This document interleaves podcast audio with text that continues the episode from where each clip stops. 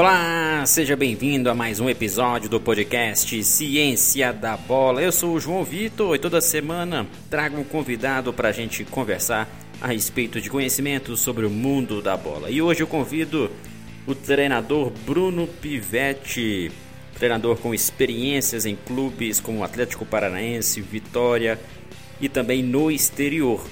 Bruno Pivetti também é autor do livro A Periodização Tática. Por isso, vamos conversar sobre este assunto. Seja bem-vindo, Bruno. É um prazer ter você aqui no Ciência da Bola.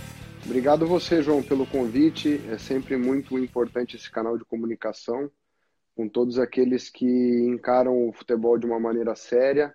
Às vezes até é, não são profissionais né, do futebol, mas são entusiastas aí da, da parte mais que circunda é, as esferas de preparação das equipes e é sempre muito importante esse bate-papo para a gente levar informação de qualidade aos ouvintes. É sempre bom contar com profissionais como você, que tem tanto uma experiência prática quanto também uma experiência acadêmica, autor de um livro muito importante que abriu portas para a periodização tática aqui no Brasil, que é o livro A Periodização Tática, o futebol alicerçado em critérios. O livro, se não me engano, foi lançado em 2011. 2012. 2012. E é um livro que com certeza fez com que muitas pessoas conhecessem a periodização tática e estudasse cada vez mais. Queria que você falasse um pouco da ideia desse livro, como que foi a criação e a disseminação dele aqui no Brasil. Na verdade, João, o meu objetivo principal, nós sabemos que infelizmente aqui no Brasil é difícil você ficar rico escrevendo livro, né? Porque é. o mercado é, é, é bem restrito, e eu digo isso infelizmente mesmo porque dá muito trabalho, né? Então o objetivo não foi financeiro, já sabia que, que não teria ali grandes ganhos financeiros escrevendo o livro, mas eu queria deixar uma contribuição é, para as pessoas que estão iniciando seus estudos no futebol terem algum acesso a informações tanto de ordem teórica como também de ordem prática. Então eu resolvi escrever o livro que eu gostaria de ter lido quando iniciei os meus estudos no, no, no futebol. Porque aqui no Brasil a, a, literatura ainda é muito incipiente em comparação aos cenários europeus. Né? Por exemplo, em Portugal sai um livro por mês de teses, monografias e, e, e de estudos né, feitos é, nas mais diversas áreas aí que circunscrevem o futebol.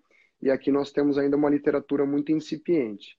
Então, é, foi uma maneira de, de eu deixar o meu contributo é, para as pessoas que iniciarem os seus estudos, mas é, é, felizmente o livro teve uma aceitação muito grande também dos profissionais da área, das mais diversas esferas, né? tanto aqueles que foram ex-jogadores, como também é, é, treinadores mais renomados, e eu procurei ali congregar a todos, né? eu respeito todas as metodologias, claro que eu tenho a convicção naquela que eu sigo, mas respeito todas, e o livro também foi uma maneira de eu saber a opinião de grandes é, é profissionais renomados né, acerca desse tema.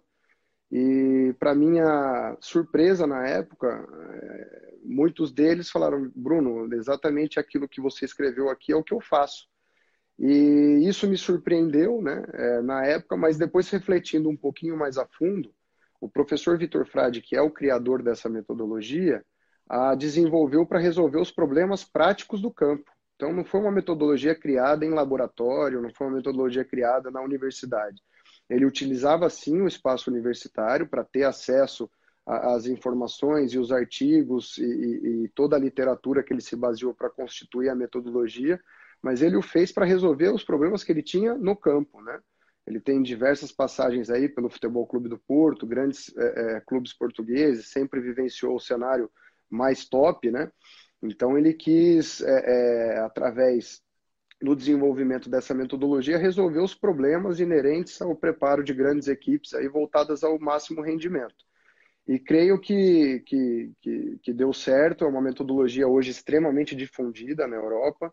Tive a oportunidade no Ludogorets de trabalhar com um cientista esportivo escocês e um preparador físico espanhol, e eles eram extremamente curiosos acerca desse tema. Quando eu nós chegamos né, no, no Ludogorets e, e, e, eles pesquisaram um pouquinho ali da, da minha vida, tanto profissional quanto acadêmica.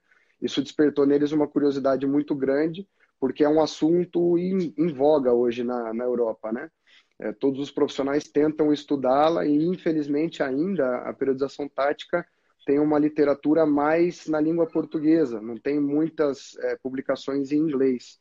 E isso dificulta o acesso. Então, sempre que eles têm possibilidade de trocar experiências com profissionais da periodização tática, mas que se comunicam bem em inglês e em espanhol, eles é, é, é, se prontificam, né? Porque é, é um tema de, de, de, de, muito, de muita curiosidade hoje nos profissionais europeus que estão se cada vez mais se aprofundando no assunto. Até tem um site hoje, né? A, a Mara Vieira, uma aluna assim brilhante do professor Frade, é, ela, o professor passou para ela o, o know-how da periodização tática e o direito legal de utilização do nome. Haja vista aí a enormidade de treinadores portugueses que estão trabalhando no mercado não só inglês, mas também europeu como um todo, né?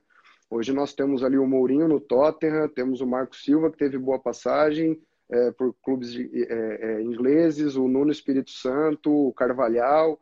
Então, é, é, isso é, suscita muito a discussão dessa metodologia em si. E hoje nós já conseguimos conversar bastante sobre periodização tática no Brasil, porque é um assunto também que veio, pela, até pela proximidade da língua, até antes em relação aos outros cenários europeus. Né? Mas é uma metodologia que tem grande destaque hoje no mundo do futebol.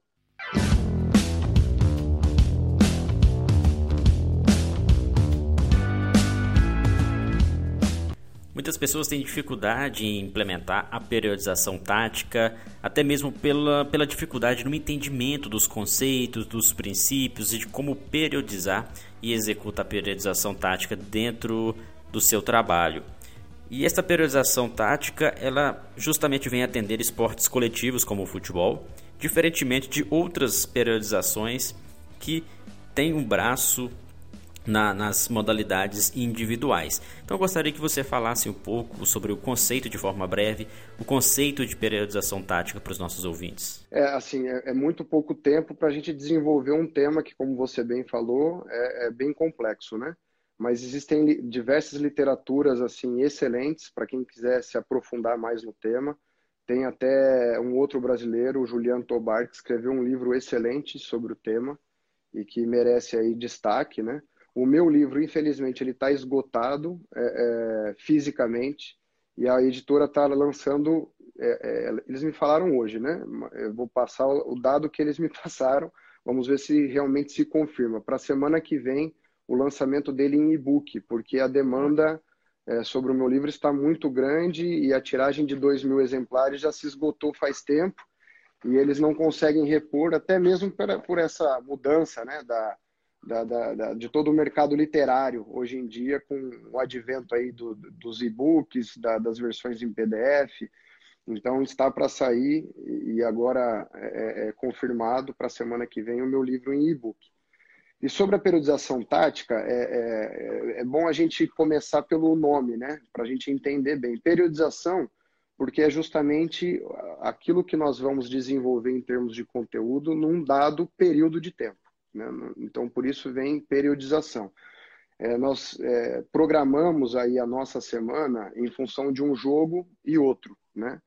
E os três pressupostos que nós utilizamos basicamente para programar a nossa semana, os conteúdos da nossa semana, é o que aconteceu no nosso jogo, o que é, é nós precisamos evoluir, corrigir em termos de modelo, o que vai ser o próximo adversário, né? E isso vem aí das abordagens estratégicas e do nosso modelo de jogo. Então, o que é o modelo de jogo? São as ideias que nós temos e aquilo que nós perspectivamos para a equipe, é, para que ela tenha um bom desempenho em campo nos diferentes momentos que o jogo pressupõe. Então, é, é, o tático na periodização tática, voltando à nomenclatura né, da periodização tática, engloba tudo. Então, é diferente da definição do Malo de 74, que é puramente o ato tático, né, da percepção, análise, tomada de decisão e a solução motriz propriamente dita. A tática na periodização tática advém justamente das ideias que nós vamos defender. O tático é o modelo de jogo, então por isso que é colocado como um supra-princípio. E tudo aquilo que é desenvolvido é, é, é, em termos físicos, psicológicos, em termos técnicos, é desenvolvido por arraste, porque os exercícios em si eles são balizados completamente na tática da equipe.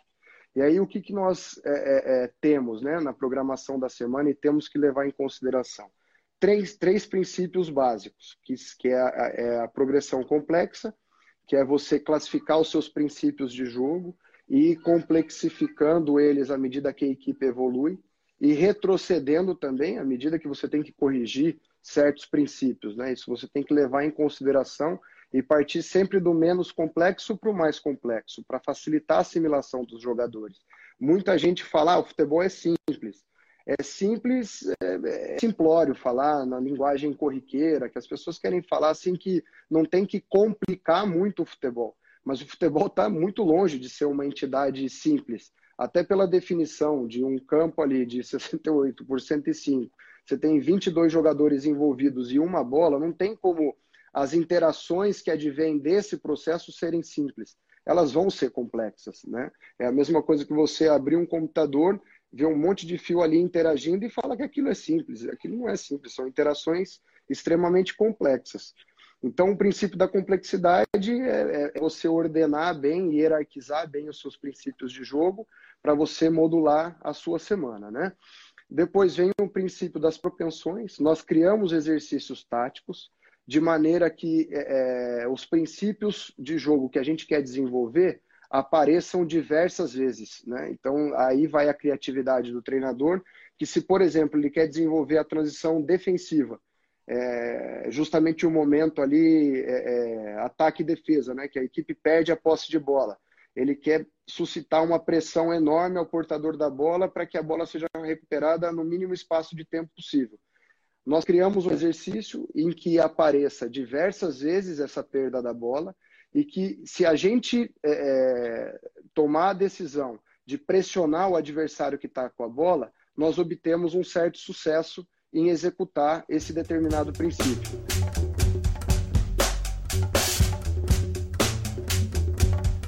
E aí a hora que nós perspectivamos, a hora que a gente transfer, a hora que nós transferimos esse pressuposto para o jogo, nós nós vamos, como ser humano, né, como em lógica acima de tudo, é, pelo caminho que nos deu mais sucesso. E a partir daí, é, nós vamos criando ali uma cadeia de sucessos na, na repetição, e isso é incorporado no final nos jogadores em forma de hábito. Então, é, a gente ataca ali tanto o hábito individual adquirido pelo jogador, como também os hábitos coletivos. Então, é, é, os, os princípios das propensões, eles são é, é, fundamentais nesse sentido, justamente para os jogadores terem uma repetição sistemática que os levem a terem os princípios de jogo incorporados como hábito. Né? É, nós nunca podemos esquecer que por trás de qualquer jogador tem a pessoa. Então, a assimilação desse processo, é, é, é o treinador tem que ter uma sensibilidade muito grande para a assimilação desse processo. E claro que eu estou falando aqui numa, numa linguagem mais acadêmica, porque eu estou numa plataforma denominada Ciência da Bola, né? Agora, é, o nosso linguajar precisa ser facilitado aos jogadores, e mais que o linguajar, é, é são as nossas atitudes e os treinamentos que nós é, realizamos. Um treinamento não sai muito bem ali e o treinador falar é, é, é, foi muito complexo para os jogadores. Não se trata de complexidade. O que é, o complexo qualquer treinamento vai ser quando ele é específico ao futebol a um determinado modelo de jogo. O que você fez foi uma, uma atividade complicada em que os jogadores não te tiraram proveito. Então o problema é seu, não é dos jogadores, né? Então o treinador precisa ter essa sensibilidade para desenvolver os melhores treinamentos e facilitar assim a assimilação dos jogadores às suas ideias. Nós sempre temos que ter em mente que é, o, o, os executores da nossa ideia são os jogadores. Então, se a gente não facilitar para eles é, é, adquirirem enquanto é, treinadores que somos, né, é, é, se as coisas saem mal em campo, a responsabilidade não pode ser transferida exclusivamente aos jogadores. Tem, nós somos os responsáveis, os, os líderes do processo. Então, algo não está bem ali na nossa dinâmica e no nosso processo de treino, que nós não estamos conseguindo nos fazer entender por meio do nosso, é, é, é, do, do, nosso dos nossos exercícios e do nosso processo de, de treino, né? E aí, o terceiro princípio, nós falamos aí em progressão complexa, falamos nos princípios das propensões, e agora a alternância horizontal em especificidade, que remete ao morfociclo padrão.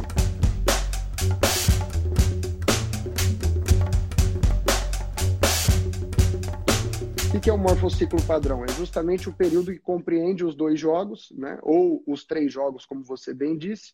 É o período que compreende a semana e que nós vamos desenvolver não só para que os jogadores assimilem o processo de, de do, do, modelo de jogo, mas também assegurar com que os jogadores tenham uma, é, é, é uma alternância das contrações musculares mediante as, a, a, os dias de treinamento, para que a gente não é, a gente sempre incida e tenha uma preocupação muito grande na questão da recuperação dos jogadores.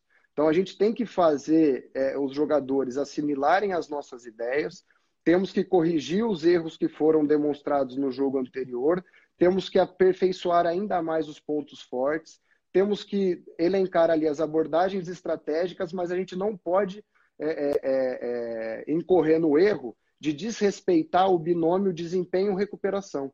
Então, os jogadores precisam chegar no jogo, no próximo jogo, em condições ótimas de, de, de, de, de realizarem ali as suas máximas prestações desportivas. Então, a alternância horizontal em especificidade é justamente essa oscilação, essa alternância em termos de predomínio de contrações musculares em cada dia, para fazer com que os jogadores não cheguem cansados para a próxima partida. Então, basicamente é isso. Assim, é, é, se eu fosse falar detalhadamente é, é os dias do morfociclo, teria que ter uma live aí de, de umas três, quatro horas. Por exemplo, essa formação que eu vou fazer é, em inglês, é, no Master em Periodização Tática, vai quatro horas. E, e, já dei palestras maiores nesse sentido. Então, como você falou, o tema é complexo, mas tentando aqui é, é, é ser extremamente breve né, e não tão profundo, é disso que se trata a periodização tática. Uma metodologia de treino, em resumo, que visa auxiliar e, e, e, é, o treinador na implementação das suas ideias.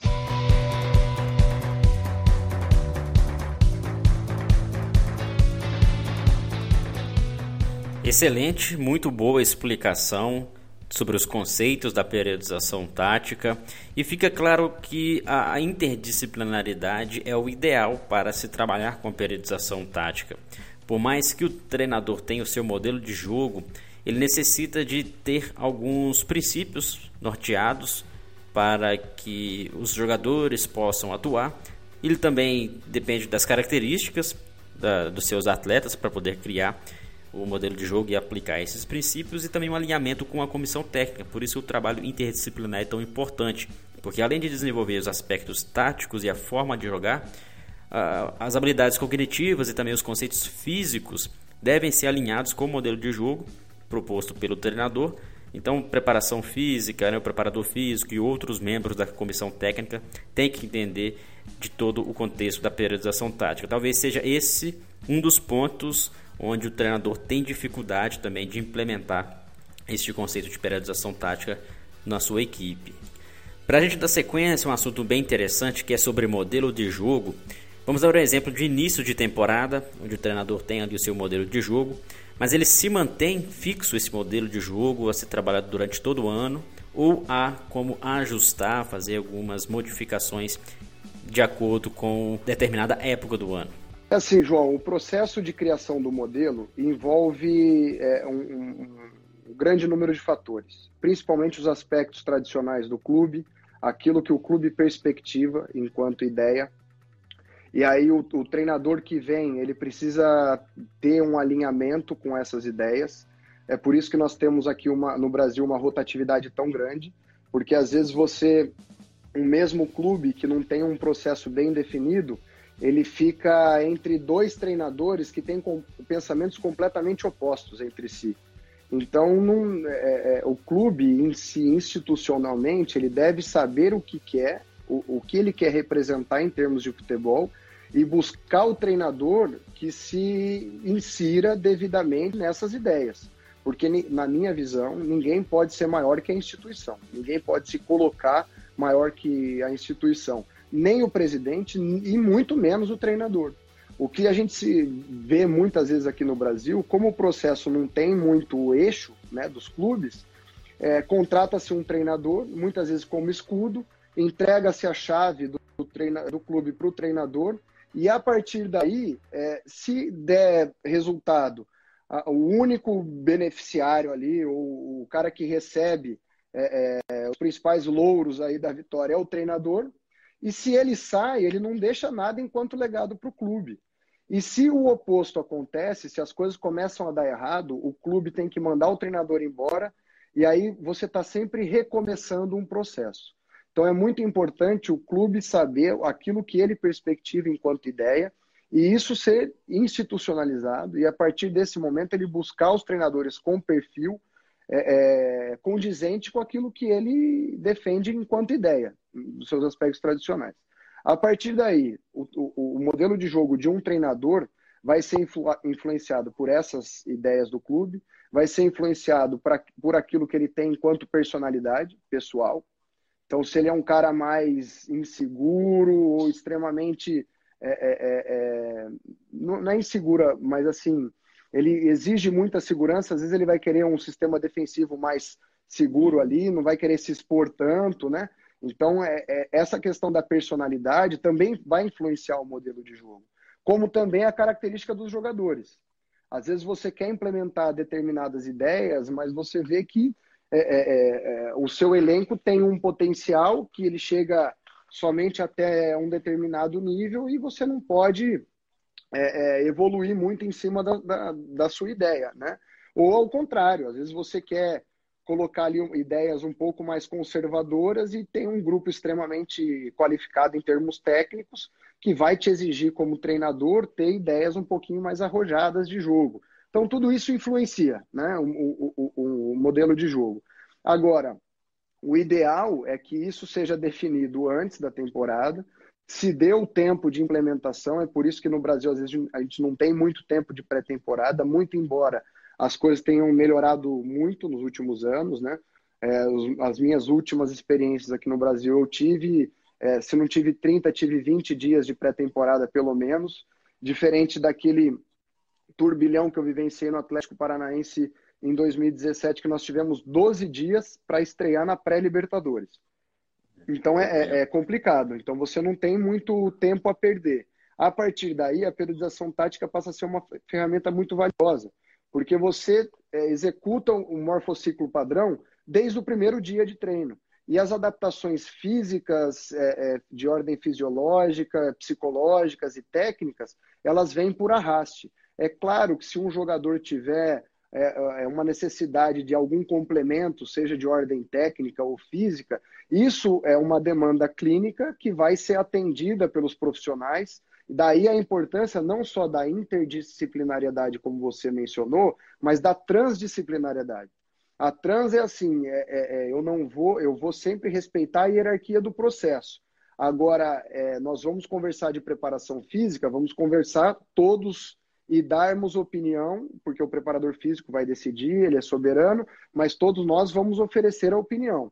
Na verdade, assim, o preparador físico vai decidir ali sobre a questão física, mas o responsável geral da, da coordenação da comissão técnica é o treinador principal, né? Todos nós estamos ali é, é, é, é ali para auxiliá-lo, para trabalhar paralelamente com ele, ao lado dele, para facilitar o processo de tomada de decisão do treinador principal. Agora, a responsabilidade é completamente dele e tem que ser assim.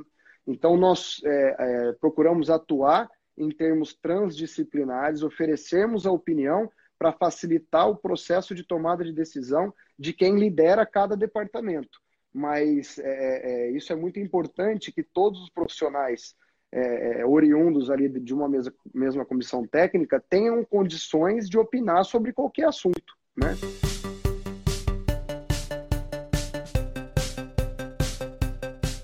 E aí vai da liderança principal saber gerir isso da, da melhor forma. Na minha visão, esse é o melhor modo.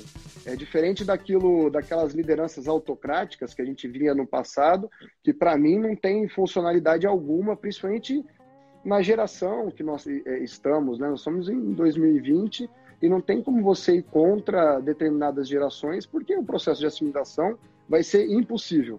Então, é, na minha visão, nós temos que democratizar cada vez mais as decisões para também diminuir a nossa margem de erro, porque se todo mundo opina, você tem condições melhores de tomar as melhores decisões, né? Agora, se fica a cargo de uma só cabeça, Se ele acertar, todo mundo bate palma. Se ele errar, é a vida de todos que estão ali alicerçados na, na, na, no, no, processo como um todo do clube que saem prejudicados. Né? Isso, na minha visão, no mínimo é injusto. Interessante a sua fala a respeito dos princípios, a forma como os atletas devem aprender os princípios para que tenha uma maneira de jogar. E o papel do treinador é justamente organizar a, a forma de treinamento, criando situações, condições para que os atletas aprendam e seja mais próximo possível do jeito, o modelo que o treinador quer jogar.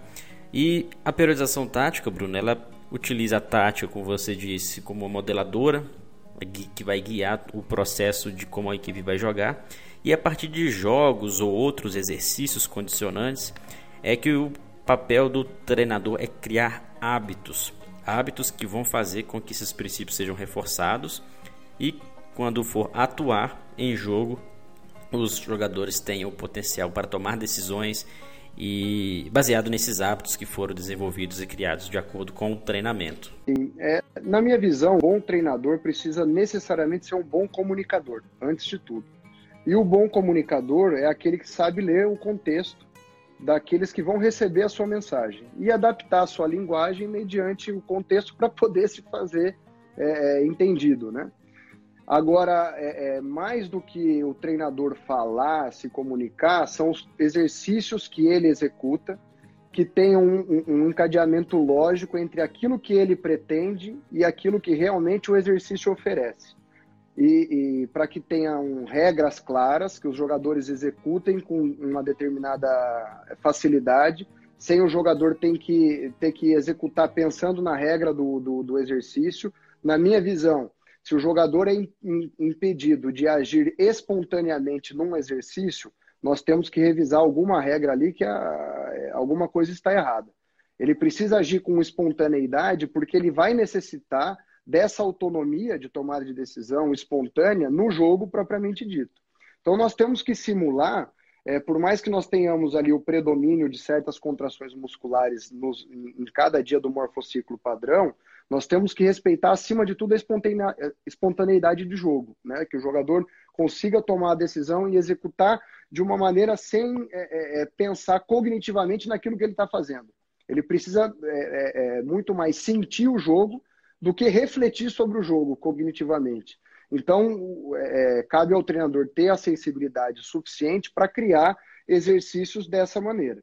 Então, assim, para quem é, é, é, tenho algumas dúvidas aqui que eu estou lendo sobre princípios de jogo, por exemplo, se você tem um modelo que, que na fase ofensiva ou na organização ofensiva, que é um momento do jogo, quando você tem a bola, você, você quer ter o controle do jogo, certo? Você quer ter um controle do jogo como estruturalmente você precisa ter diversas diagonais de passe formadas entre os jogadores que compõem a sua equipe, certo? Para você, porque o passe lateral, o passe para trás, ele não quebra tantas linhas de marcação. Agora o passe em diagonal, ele tem um sentido maior.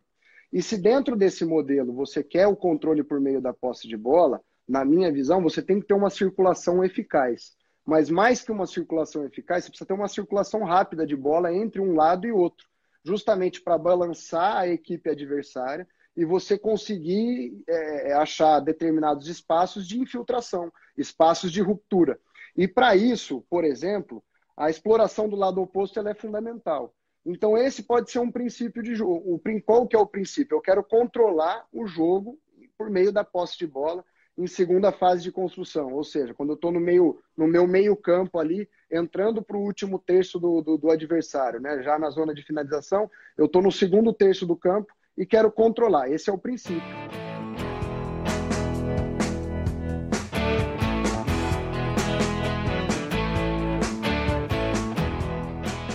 Que, que pode ser um subprincípio de jogo? É eu, eu constantemente criar meios de explorar o lado fraco, de explorar o lado sem bola. Como um sub-sub-princípio é, por exemplo, se eu faço um passe em diagonal para o meu companheiro, ele tem que receber com o corpo aberto. Ou seja, ele tem que abrir o corpo para receber com a perna contrária e ter as condições de minimamente visualizar aquilo que está acontecendo do lado oposto. Se a jogada determinar que a, a decisão mais acertada seja jogar para o lado oposto, ele vai executar o movimento. Agora, se ele vê que a, a, a equipe balançou muito rápido, ou o jogador que está ocupando, que deveria estar ocupando o lado oposto, lá não está, ou aconteceu alguma intercorrência no caminho, mesmo ele tendo aberto o corpo na recepção, ele pode voltar a bola da origem que ela, que ela veio, entendeu? Ou seja, para o lado que a bola estava. Então, é, esses são os princípios e subprincípios de jogo. É, um outro momento, a transição defensiva, como a gente bem ressaltou. Ah, eu quero, no momento que eu perco a bola, eu, preciso pressionar o meu adversário o mais rápido possível, que como eu quero ter um jogo de controle, eu preciso recuperar a bola para ficar com a bola ou recuperar a bola e executar um ataque rápido no, no adversário, aproveitando assim um momento de desorganização do mesmo.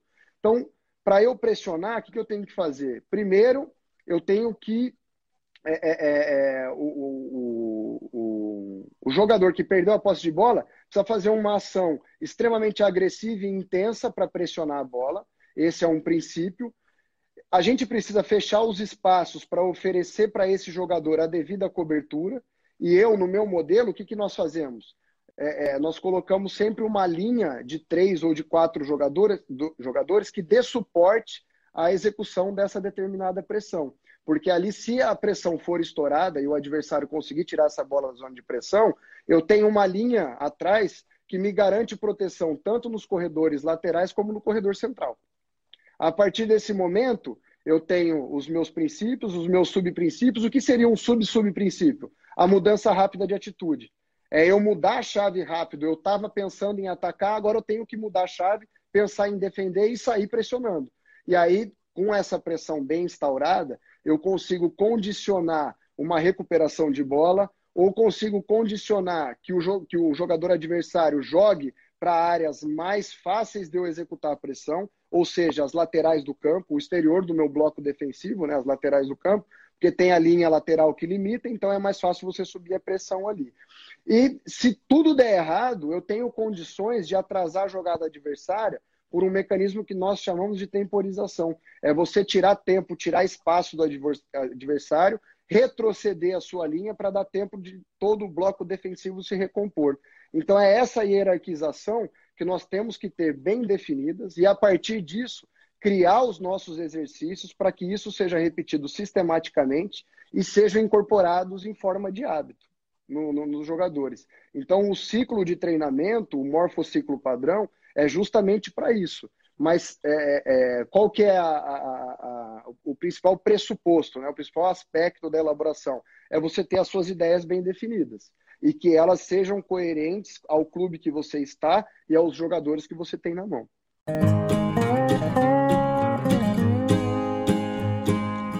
Muito bom, Bruno. Muito bom mesmo essa explicação sobre os conceitos, entender sobre o modelo de jogo, os princípios de jogo, como isso pode ser periodizado durante a semana.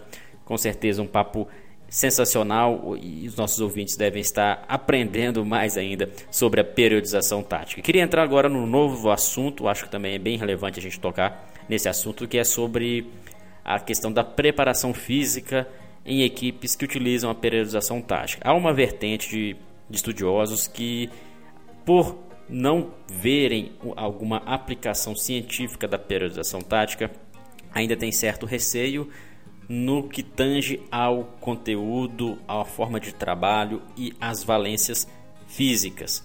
Como a tática é modeladora do processo, alguns, alguns preparadores físicos não concordam com a periodização tática. Queria saber de você o que, que você pensa. Acha que os preparadores físicos precisam entender um pouco mais a, a periodização tática para que eles entendam e compreendam a vertente física não vai ser prejudicada com o trabalho que é desenvolvido por essa periodização? Assim, no cenário brasileiro, todos os preparadores físicos que eu tive a oportunidade de trabalhar um, tiveram assim, demonstraram um conhecimento excelente em termos de periodização tática.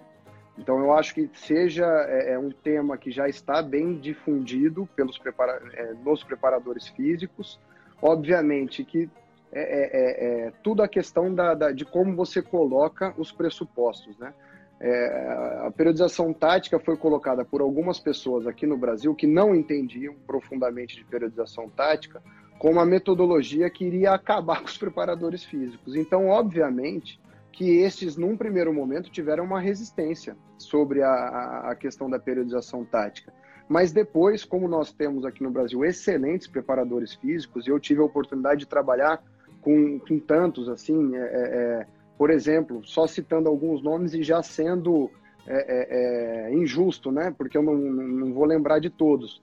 Mas no, no, no, no Atlético Paranaense, o Márcio Henriques, o Bruno Zanardi, o Túlio Flores na, na, na Ferroviária, o, o Ednilson Senna agora na, no Vitória. Então, assim, são todos profissionais que têm já um conhecimento vasto sobre periodização tática e visualizam o quanto a periodização tática facilita o trabalho dos mesmos. Porque é, é, aqueles treinamentos complementares que nós fazíamos lá na década de 90, 2000, é, década de 2010, hoje em dia não, praticamente não precisam ser feitos. Então, o preparador físico funciona o quê? Como o principal responsável pelo monitoramento dos treinos em termos quantitativos, e temos aí é, diversos softwares e, e de GPS que podem nos auxiliar nesse sentido. É claro que eu, enquanto treinador, dou muito mais importância à análise qualitativa da detecção de padrões, e isso nós fazemos junto ao Departamento de Análise de Desempenho. E através desse monitoramento, para quem tem condições, né, para os clubes que têm condição, os preparadores físicos têm um determinado objetivo que quase sempre são atendidos mediante os treinamentos que nós fazemos é, é, é, em periodização tática. Quando não tem, existe uma necessidade complementar, o próprio nome já diz, é uma questão compensatória, não é uma questão principal. Então, tem alguns casos que necessitarão e outros que não. E isso é a arte do processo de se treinar, é a modulação no dia a dia que vai, vai dizer. Mas eu, eu assim, tive a oportunidade de trabalhar com inúmeros preparadores físicos e todos eles estavam muito bem balizados no que concerne aí aos temas da periodização tática. Justamente a importância dos preparadores físicos entenderem sobre essa periodização antes de darem algum, algum comentário, tecerem alguma ideia a respeito da situação. É, um outro tema nós podemos falar também é sobre a categoria de base. Até que ponto a periodização tática é importante no processo de ensino, aprendizagem e treinamento nas categorias iniciais, ali sub-11, sub-13, por exemplo, que são idades onde as crianças e os adolescentes estão aprendendo alguns conceitos você acha que necessita de algum ajuste para que a periodização tática possa otimizar o desenvolvimento desses, desses jovens? É, aqueles que começaram a falar sobre periodização tática lá no início, quando saiu o livro Mourinho, Por que Tantas Vitórias, em 2006, é, falavam também do, do, da, do pressuposto técnico, né? que a periodização tática não tinha o componente analítico de treinamento. E o que a gente diz é que se tem sim o treinamento analítico, mas de uma forma contextualizada ao modelo de jogo. E aí o que nós revemos ali é a predominância desses treinos analíticos, dos treinos sem oposição, para quem não sabe o que, é treino analítico. É, é, ao invés de você fazer o que se fazia na década de 90, de duas, três horas de repetição maciça, de maneira descontextualizada, de um pressuposto técnico, ah, meu amigo, isso é, é, é contraproducente principalmente no que concerne a pedagogia de, de ensino-aprendizagem, em qualquer área do, do, do conhecimento. Né? Então, é, é, nós queremos aí oferecer métodos que englobam mais a questão qualitativa, porque nós sabemos que todo aprendizado em longo prazo ele comporta duas esferas: a vertente quantitativa, que é a quantidade de horas de prática, e, e, e para quem estuda isso, são as 10 mil horas lá, que está maciçamente já é, que já é senso comum né, na, na, literatura, e tem um aspecto qualitativo. Para você ter um aspecto qualitativo, você precisa ter uma metodologia que é, garanta exercícios de qualidade, que garantam essa qualidade de prática. E isso a periodização tática ela pode oferecer. Agora, é, não é porque você segue a periodização tática que você não vai fazer complemento técnico com os seus jogadores de base. Se eles necessitam melhorar o passe, seja ele curto, longo, é, com a borda interna, a borda externa, se tem esse trabalho nos contraturnos e bem definidos, aí cada clube tem a sua realidade, né? Mas não é a morte do treinamento técnico, não, a periodização tática, é pelo contrário. Agora, muitos é, é, é colocam a periodização tática como um engessar do jogador, e pelo contrário, nós queremos é libertar os jogadores. Agora, para libertá-los, eles precisam estar minimamente organizados. para um solista poder improvisar num, em qualquer instrumento musical, ele minimamente precisa conhecer os padrões dos acordes que compõem esse instrumento, para a partir da organização, dessa ordenação, ele conseguir improvisar em cima. Então, fica muito difícil você ter criatividade a partir do caos de um ambiente desorganizado. O que nós queremos é determinar um pouco melhor o caos, né? É, é tornar esse caos que é a entidade futebolística aí mais previsível. Para isso, nós precisamos de princípios de jogo bem definidos, para colocar ali como constantes num, num determinado é, é, momento de, de, um jogo, para que é, é, nós tenhamos ali um mínimo de encadeamento lógico nas ações dos jogadores. A partir daí fica muito mais fácil você formar jogadores inteligentes que tenham boa leitura em todos os momentos do jogo e, consequentemente, você vai formar jogadores de mais qualidade. Agora, muitos falam, ah, é, é, é, são esses profissionais da base de hoje que não estão fazendo a formação adequada, porque no meu tempo, e eu já escutei isso demais, né? E eu sempre falo, no seu tempo, meu amigo, existe algo que hoje é cada vez mais raro, que é o futebol de rua que, em termos é, é, tanto quantitativos como qualitativos, era o supra-sumo do, do bom desenvolvimento de qualquer jogador. Os jogadores tinham diversidade de prática, jogavam contra jogadores mais velhos, mais novos, tendo mais ou menos dificuldade. Eles jogavam com diferentes bolas, em diferentes terrenos, descalços, exercitando ali a sua capacidade proprioceptiva é, tinha uma competição extremamente aflorada com o time da Rua de Cima, por exemplo. Então, é, todo esse processo de formação, hoje, infelizmente, se perdeu pelo contexto socioeconômico, cultural que nós vivenciamos. Aqui no Brasil ainda se tem muito, devido principalmente à nossa desigualdade social, você ainda tem muitos campos né, é, de várzea para desenvolver o futebol de rua, mas cada vez menos. Então, os clubes recebem esses jogadores em teoria, menos preparados do que recebiam anteriormente, em que você tinha jogadores aí jogando futebol por 5, 6, 7 horas diariamente. Então, é, é, até às vezes eles chegavam no clube e faziam de tudo para estragar o jogador. Faziam eles ficarem numa fila ali de, de 10 jogadores, chutando uma bola a cada cinco minutos e aí achavam que estavam formando muito. Então, esse é o contraponto que eu coloco para essas pessoas que falam que hoje em dia nós estamos é, profissionais assim da, da, da, da oriundos da, da, mesma esfera que eu fui, né? Estão aí é, prejudicando a formação. Pelo contrário, nós estamos querendo é salvar, oferecer um pouquinho mais de qualidade ao processo para tentar minimizar os efeitos dessa perda do futebol de rua que nós temos hoje em dia.